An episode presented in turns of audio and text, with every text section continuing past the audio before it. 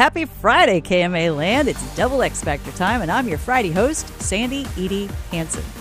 This week, Spencer and I have been examining what complaining does to your life and even the physical effects it has of shrinking your brain. We've talked about why we do it, and we all do it. And in fact, the average human complains 15 to 30 times a day. Now, if that's the average, there are certainly those who do it less and those who do it a whole lot more.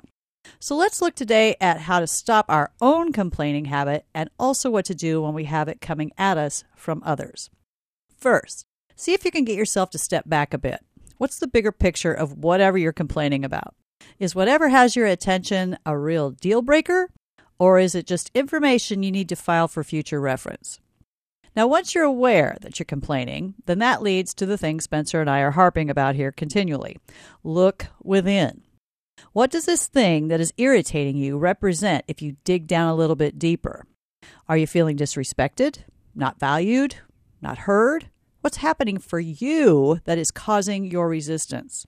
As they say, you either talk things out or you act them out. And if you don't even have the awareness of what is at the root of your upset, well, then you're most certainly going to have to act it out. And that creates a whole bigger set of challenges for yourself.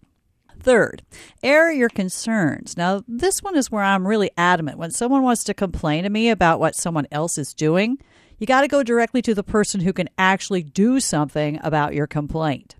What most of us do is complain to lots of people who have no ability to help us and actually address what's bothering us. Reducing a complaining habit requires assertiveness and talking to someone who has the potential to help you with it. Now, once you've done these three steps, my suggestion is keep moving forward. Don't spend more time defending your position. It just eats away more of your brain power and your physical energy. If airing your concerns to someone who can actually do something about it ends in a non action or a pushback, well, you have data that you can learn from in moving forward. What do we do if someone in our life has a hefty complaining habit? Complaining about their complaining is probably not your best plan. So listen for the need that's probably pretty hidden under all that complaining. What's really behind the complaint? Many people fall into this chronic habit of complaining because they simply feel unheard. Don't try to talk them out of their complaint. Just see if you can offer a reframe on the situation after you hear them out and make it clear that you've heard them and that you get it. You might also ask them what they feel the solution is. And last but certainly not least, you may have to redirect the conversation or limit the time spent with this person.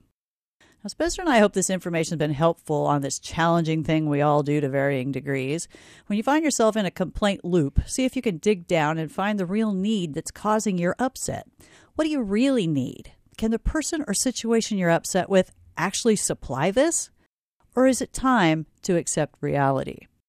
We'll be back next week with a whole new topic. Till then, later.